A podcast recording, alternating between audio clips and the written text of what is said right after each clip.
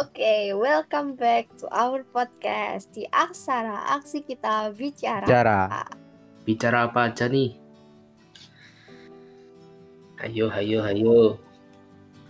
Kalau sekarang mungkin tanya yang tentang peraturan-peraturan sih. Aduh, peraturan apa dulu nih? Peraturan yang menyeramkan atau peraturan yang menguntungkan?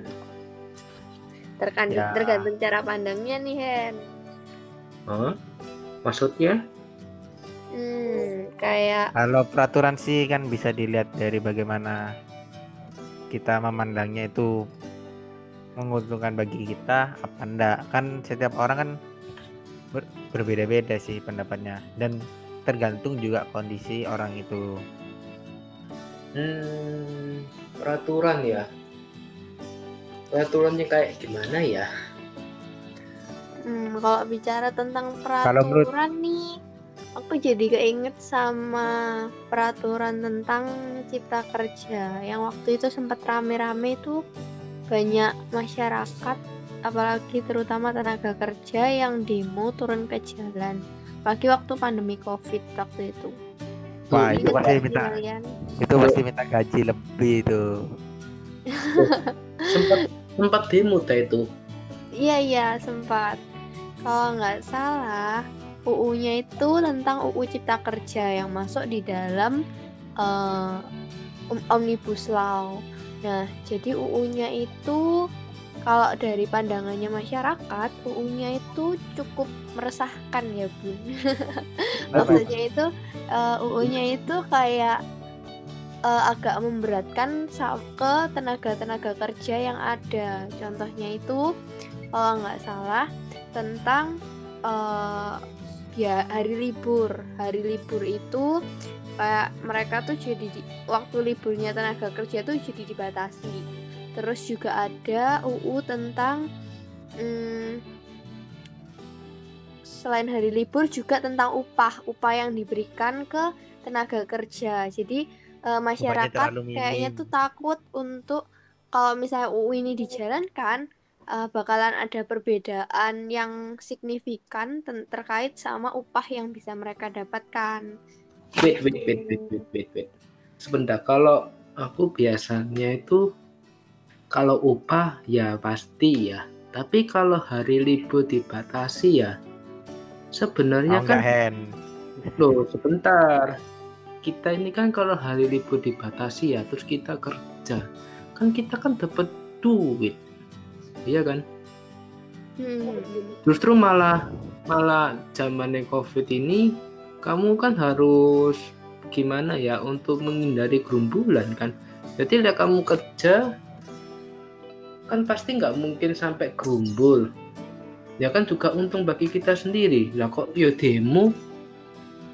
Tanda tanya nih, tanda tanya, tanda tanya, tanda tanya. Mungkin sih dari karena gimana ya, mungkin bagi pemerintah itu dapat menguntungkan dari segi perusahaan karena kan menambah jumlah jam kerja bagi orangnya kan, dan penghasilannya kan tentu bertambah. Tapi kan bagi bagi pekerjanya kan mungkin terlihat merugikan kan, karena apa ya, ya namanya orang kan butuh liburan ya. Nah, mungkin karena di situ kok dipotong sih. Nah, kan jadinya kan kayak sebel juga masyarakatnya. Masa jatah kita libur mal ya benar jangan terlalu banyak, tapi ya kalau sedikit juga kan ya kasihan. Mereka kan kerja ya butuh liburan juga kan. Yo, tapi kan itu kayak perusahaan punya target nih, ah aku ada pesanan seribu unit, nah kayak gitu kan, itu harus ditugaskan apa harus diselesaikan dalam waktu berapa bulan. Nah kalau liburnya dibatas, liburnya tidak dibatasi lah, produksi yang seharusnya sudah memenuhi pada targetnya jadi enggak toh. Ya sebenarnya kan masyarakat yang digaji ya wis enak toh. Nah, ya mungkin kita coba dengar dulu lah yang kasusnya upah itu kenapa kok sampai kayak gitu. Iya, karena untuk keterangan sendiri kan untuk detailnya juga pemerintah udah ngerancangin ya dari awal. Hmm. Dan yang rancang itu kan D P R-nya sendiri. Iya, setauku sih, aku pernah baca di website nih. Pokoknya peraturan-peraturan gitu yang buat itu adalah D P R sama presiden. Gitu sih. Ya, ya kalau gitu mari aja tuh presidennya. Duh. Tapi ya sebenarnya hmm, peraturannya itu apakah negatif semua atau ya ada untungnya ya? Mungkin untungnya sih ya pasti kan namanya peraturan pasti sudah diperhitungkan kan ya, tapi mungkin ada beberapa yang bikin masyarakat tuh jengkel mungkin karena tetap dari biaya tenaga kerjanya sih, kok kita kerjanya ditambahi tapi upahnya tetap aja atau enggak malah agak lebih sedikit dari seharusnya, kan bisa aja sih. Ya bener itu, karena saya sendiri aja kayak mau beli makanan ya awalnya harganya delapan ribu tapi sekarang jadinya dua belas ribu. Waduh, kok nyaknya hampir setengah apa lima puluh persennya dewe ya. Kok bisa ya? Iya ya, setiap tahunnya kadang kayak Lombok nih contohnya naik. Oh iya, sekarang sampai seratus sepuluh ya. Nah iya, lek sampai upahnya nggak dinaik, apa upahnya tetap ya, ya nelangso juga. Di U U Cipta Kerja yang baru, pemberian cuti tahunan paling sedikit dua hari, dua belas hari kerja setelah pekerja itu bekerja selama dua belas bulan secara terus menerus. Gitu. Contohnya kayak gitu. Terus ada lagi kayak contohnya di mana Uh, pekerja itu seharusnya di luar cuti dan waktu istirahat itu ada peraturan tentang hari libur resmi. Nah, pada hari libur itu pekerja atau buruh itu tidak wajib bekerja, jadi kayak diliburin gitu. Nah, itu tapi perlu pengusaha-pengusaha kan kalau dibilang bisa dibilang buat kayak buruh dan sebagainya dan pekerja itu cukup menguntungkan ya, karena mereka bisa istirahat. Yeah. Tapi ya juga kalau dari pengusahanya mereka kan kayak nggak nggak efektif kayak katamu tadi Hen, kayak mereka tuh kerjanya kan nggak maksimal. Kalau misalnya di pabrik nih berarti kan harus ada yang kosong shiftnya gitu. Hmm, oke oke oke. Ya pantas aja sih kalau kapan hari uh, terjadi demo. Gitu kalau tahu saya. Mahasiswa juga ikut demo deh. Mm-mm. Karena kan iya kayak mahasiswa tuh karena uh, mahasiswa ikut demo karena dia karena mereka mungkin juga ya kita juga sebagai mahasiswa ngerasa kita udah punya hak suara ya untuk ngutarain pendapat kita kan. Lah tapi kan kita kan belum kerja. Betapa kita ibaratnya kan mengikut campur kan.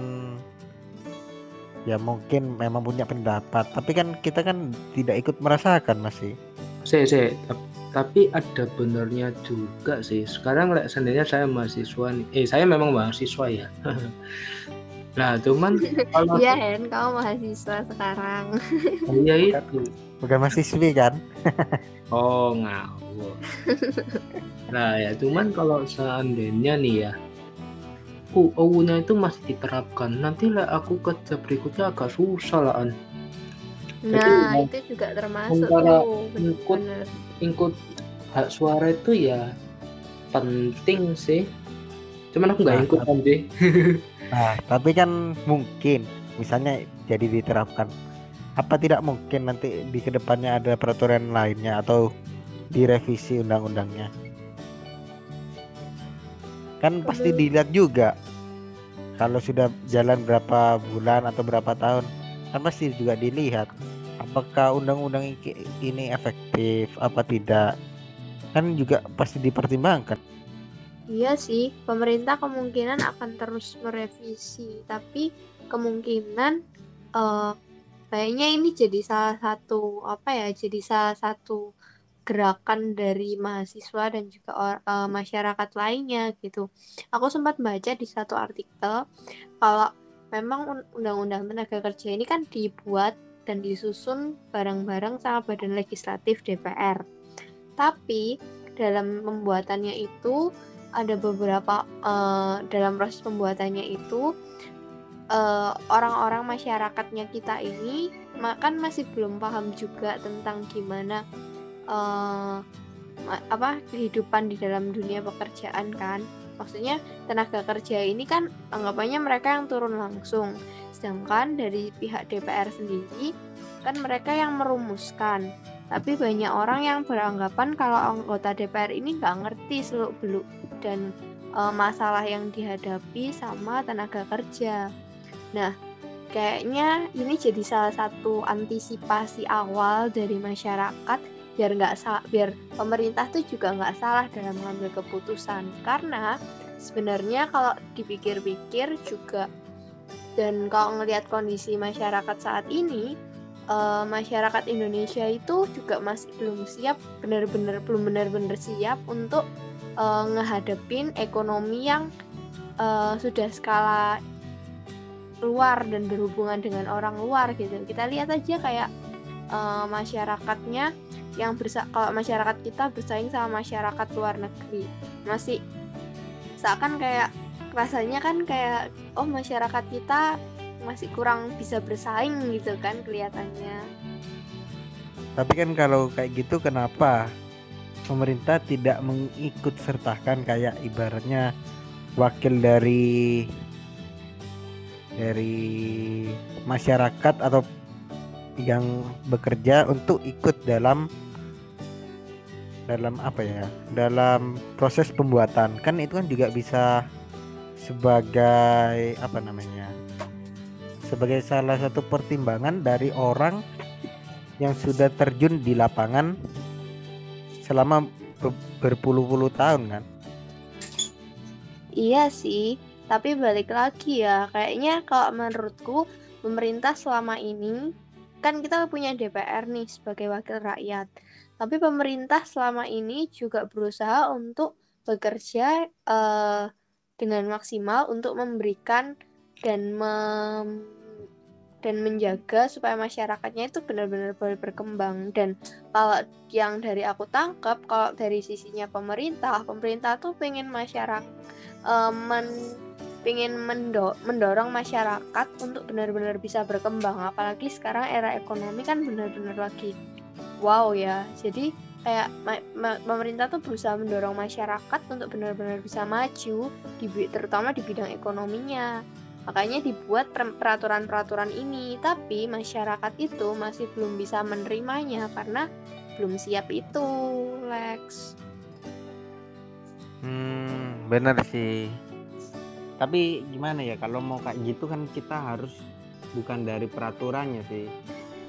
Menurutku sih harusnya dari pemerataan standar kerja di masyarakat. Hmm, Karena benar, kalau benar. Cuma dari peraturan ya, peraturannya untuk skala tinggi. Tapi standar di masyarakat masih sangat rendah ataupun yes, pas-pasan lah. Mm-mm. Kalau kayak gitu kan percuma juga kita buat peraturan tapi yang tidak bisa direalisasikan lah iya, istilahnya. Karena banget. Standar untuk peraturan itu misalnya dalam kasus di antara nilai ya diibaratkan hmm. kalau standarnya tujuh puluh lima tapi pekerjaannya itu masih lima puluh enam puluh. Nah bagaimana kalau gitu? Ya benar ada beberapa perusahaan yang sudah terkenal atau yang top-top itu yang dari dalam negeri kayak Pertamina lah, kayak hmm, ya ter, biasanya bisnis-bisnis dari pemerintah besar gitu ya. Nah, itu mungkin bisa merealisasikan peraturan itu. Ya. Tapi kalau untuk kayak P K M P K M kan masih belum belum apa ya namanya? Belum bisa mengikuti karena standarnya itu perlu ditingkatkan harusnya. Jadi menurutku tuh yang harusnya dibuat itu untuk membantu ah, pemerintah itu harusnya membantu meningkatkan dulu atau memperkokoh dasar dari fondasi industri manufaktur di Indonesia. Barulah kita, pemerintah itu membuat peraturan itu untuk sebagai standar jika ada perusahaan-perusahaan baru atau perusahaan asing yang mau ikut terjun di dalam negeri. Nah, sebentar. Tapi kalau kalau seandainya kita ini tidak tidak mendatangkan orang-orang dari luar negeri ke kita dulu ya, terus kita mempelajari ilmunya dulu, lalu kita bisa mengembangkan produk kita, ya agak susah sih kalau kita tidak tahu apa-apa loh ya. Contoh kayak buat mesin mesin apa gitu, kalau kita nggak tahu dari awal ya kita nggak ngerti gitu sih. Iya ya, tapi sih kan, ya benar harus ada tenaga ahli, tapi kan nggak melulu dari luar kan, mungkin bisa dari veteran yang sudah lama, yang dulu ada di luar negeri, terus di sebagai kan apa dipanggil sebagai instruktur untuk mengajari generasi selanjutnya untuk kerja apa membangun bisnis negara, kan bisa juga kayak gitu kan, tidak melulu harus dari tenaga asing. Kayak kan kalian juga tahu kan yang menciptakan sistem empat G kan aslinya orang Indonesia juga. Hmm, oh iya tahu, empat G itu Indonesia juga. Indonesia, orang Indonesia, cuma dia tidak salah itu kerjanya itu di mana ya? Kalau tidak di Malaysia di mana gitu. Nah, hmm. ya aslinya ya harusnya bisa harusnya Indonesia itu apa ya sebagai salah satu ikon lah. Wong buktinya yang nyipta no jaringan empat G kan juga orang Indonesia, kan harusnya masih mampu lah. Ya mungkin pemerintah harus lebih sadar ya untuk bukan sadar sih, harus lebih memperhatikan dari segi apa ya namanya kemamp- melihat kemamp- lebih melihat kemampuan dari anak bangsa sih daripada dari luar, biar juga lebih ma- maju ano pemikirannya anak bangsa. Iya benar benar. Ya kalau yang aku tangkap dari pembicaraan kita, berarti intinya masyarakat dan pemerintah dan juga peraturan itu harus bekerja bareng-bareng, jalan bareng, iya nggak? Betul. Karena kalau misalnya nih, benar katanya Alex, kalau misalnya pemerintah sendiri udah buat peraturan dan dia bekerja, dia ngasih standarnya sembilan puluh ya tujuh uh, sembilan puluh lah ya, tapi yeah. masyarakat kita masih di lima puluh. Nah, itu nggak akan efektif gitu kan. Dan uh, akan uh, peraturan itu akan baru efektif kalau misalnya uh, pemerintah dan masyarakat itu uh, ngerti apa yang jadi masalahnya dan nyelesain bareng-bareng dan juga jalan bareng untuk peningkatan bareng-bareng. Ya nggak? Betul sekali. Kalau yes. itu kan enak bisa sama-sama bahu-membahu membangun bangsa. Wah, berarti harus simbiosis mutualisme berarti ya, mutualisme. Simbiosis, Bos. Simbiosis. Loh ya, aku kan bilang simbiosis mutualisme. Dengarku simbiosis sih. Loh. Piye toh? Ya, jadi harus saling menguntungkan ya. Iya, kalau kayak gitu terpecah dong. Demo lagi. Ya berarti Indonesia harus bersatu. Yeay. Oke, kayaknya sekian dulu ya podcast kita kali ini. Tetap Duh. semangat. Mm-hmm. Loh, kita selesai. Kesehatan. Iya dong, kita selesai dulu ya. Ketemu Waduh. lagi di next episode. See ya, ya guys. Ya, sampai jumpa. Dadah.